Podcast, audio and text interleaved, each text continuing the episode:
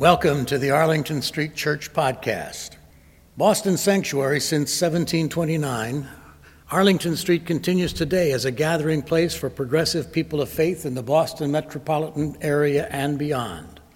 Please visit ascboston.org for more information about this historic Unitarian Universalist congregation. We're located at the corner of Arlington and Boylston Streets in downtown Boston, Massachusetts. Arlington Street Church gathered in love and service for justice and peace. Nearly 40 years ago, with no experience in the parish, my colleague Stephen V. Dowdy arrived at a tiny congregation in the Green Mountains to serve as their summer student pastor. But he says to be their guest comes much closer to the reality. Steve writes A rich gift arose from the congregation over the next 10 years and has continued to press itself upon me in all the years since. Here's one of my favorite stories from that time. It was midsummer now. As I recall, he not only put down the hammer he was using, he unbuckled the belt that held all manner of other tools tight about his waist. He laid the belt on the workbench and took seven or eight steps directly toward me. Half an hour before I had been in the office at the church, a knock came on the door. It was one of the summer residents. Her face was drawn. Steve, she said in a direct and measured tone, we just had a call from your parents. Your grandmother has had a stroke. It's not good. My grandmother lived in Western Massachusetts. We had eaten dinner together every Sunday all four years I was in college. The whole family had gathered for her birthday just six weeks before. When the cake with 90 candles on it caught fire, she had laughed harder than any of us. I got in my car and drove off to ask the chair of the congregation if I might have some time away. He was a year round resident, a carpenter and right now he was building an addition on the home of a summer family. Ed. I spoke his name through the open walls of the construction site. The sun was bright and shone on his white hair. Normally, he would have turned, smiled, given a few more licks with the hammer, or finished sawing a board. Ed. I am sure I said his name only once, and not very loudly. He looked directly at me. Then, without hesitation, he put down the hammer, laid aside his tool belt, and walked directly toward me. After my explanation of why I was there, kind words followed from him, concluding with, Don't even think about it. His words freed me to go. Some days later, when I returned from the memorial service for my grandmother, the warmth of the welcome I received lifted me. What I remembered most, though, is a solitary image. On hearing the tone of my voice, and after a single look at my face, he laid down his tools so he could be completely there for me. As we well know, what Ed did for Steve Dowdy appears utterly ordinary, yet is, in fact, extraordinary. He heard, he listened, he stopped his hammer midair, and his soul took flight on the wings of compassion. Let's picture ourselves there. Are we ready to change on a dime? Can we switch horses midstream with some kind of equanimity, some kind of grace? Can we open our lives to fill with grace so that that which is truly important rises to the surface of our harried, hurried days? The headlong rush through life is habitual, a steel trap closed on our souls. Breaking free is no less than a Herculean spiritual feat. counterintuitively, it requires us not to armor ourselves against that trap, but rather to open the door of our soul and leave it ajar and make room for what might come. To prepare a little room there so that something new might enter in and we might entertain it. Pope John 23rd used this image when he convoked the Vatican Council. Apriamo la finestra, he said, let's open the windows. And what was the reaction of the church hierarchy? Panic, terror. If the windows are open, God knows what's going to come in. Obviously, we need to defend ourselves against being entirely undone by all the vicissitudes of life and death. But the point is not to hermetically seal off our lives from life.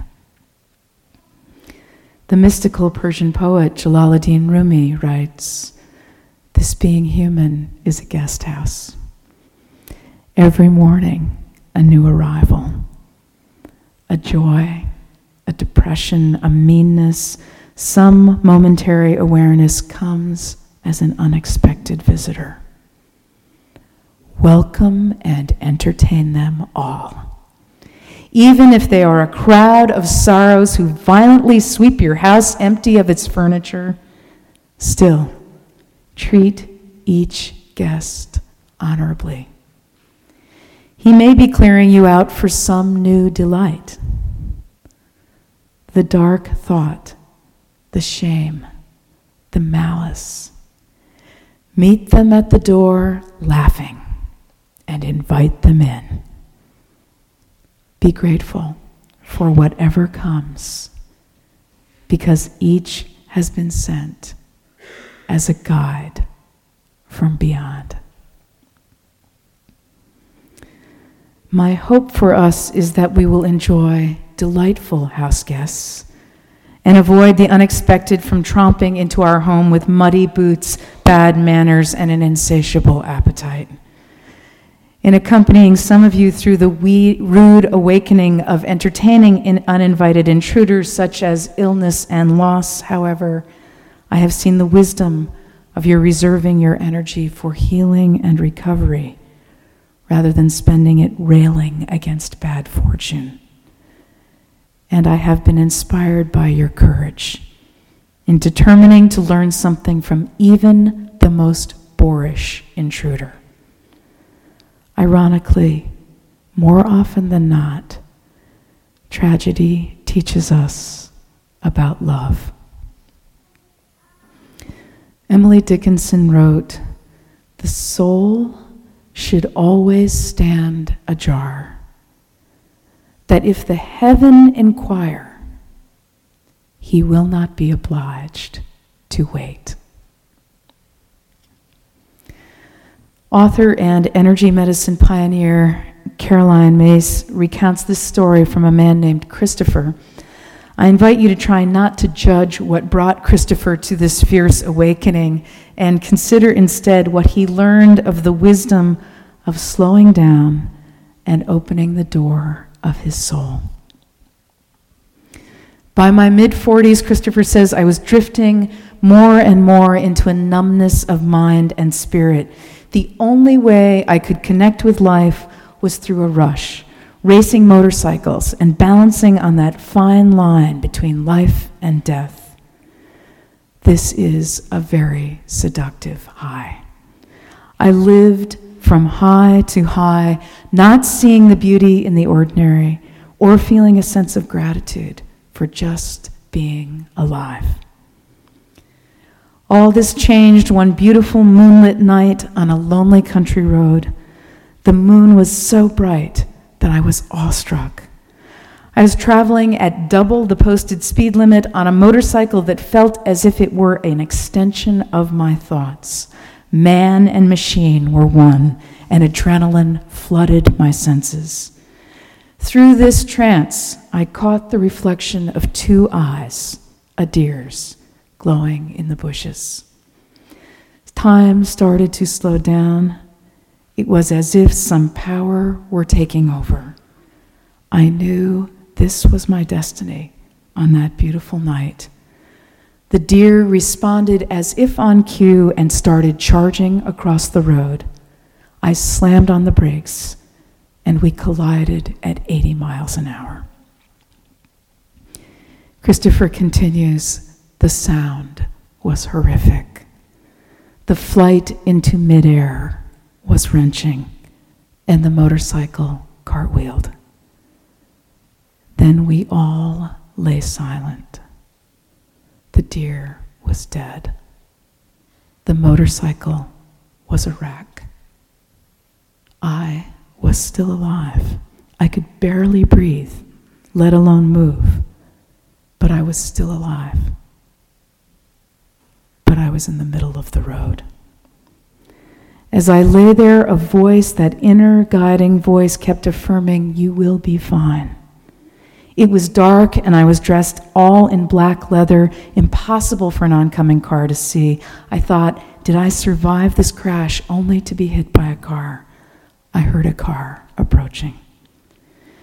Then I heard the door slam and the sound of purposeful footsteps coming toward me. It felt like grace descending as she spoke, her voice calm but authoritative. Her presence was so reassuring. I will never forget the feeling of her compassion. This beautiful spirit from out of the night orchestrated my rescue and subsequent transportation by helicopter to a local trauma unit.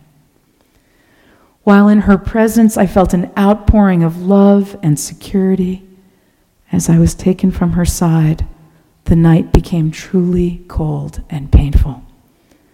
I have never really believed in angels, but I met one that night. Though I never saw her face, I know her love. Months later, I tried to find her. I searched the police reports and found no mention of her. It's as if I were the only one who knew that she had been there at the scene. This was an angel who came to comfort me in my time of need, who taught me to trust in another, and who demonstrated the marvelous way that spirit works. Christopher concludes My life took on new meaning and purpose. I sold the motorcycle, and I am grateful to the deer for giving her life for my awakening. My perspective truly shifted. Spirit works to awaken us, and it seems that if we don't pay attention to the subtle messages the messages increase in volume and severity. On the very day of the crash, I had been warned to slow down by a rabbit crossing my path. I remember how close I was to crashing then and how strange it was to see an animal act in this fashion. Now I know that this was a sign to slow down and pay more attention.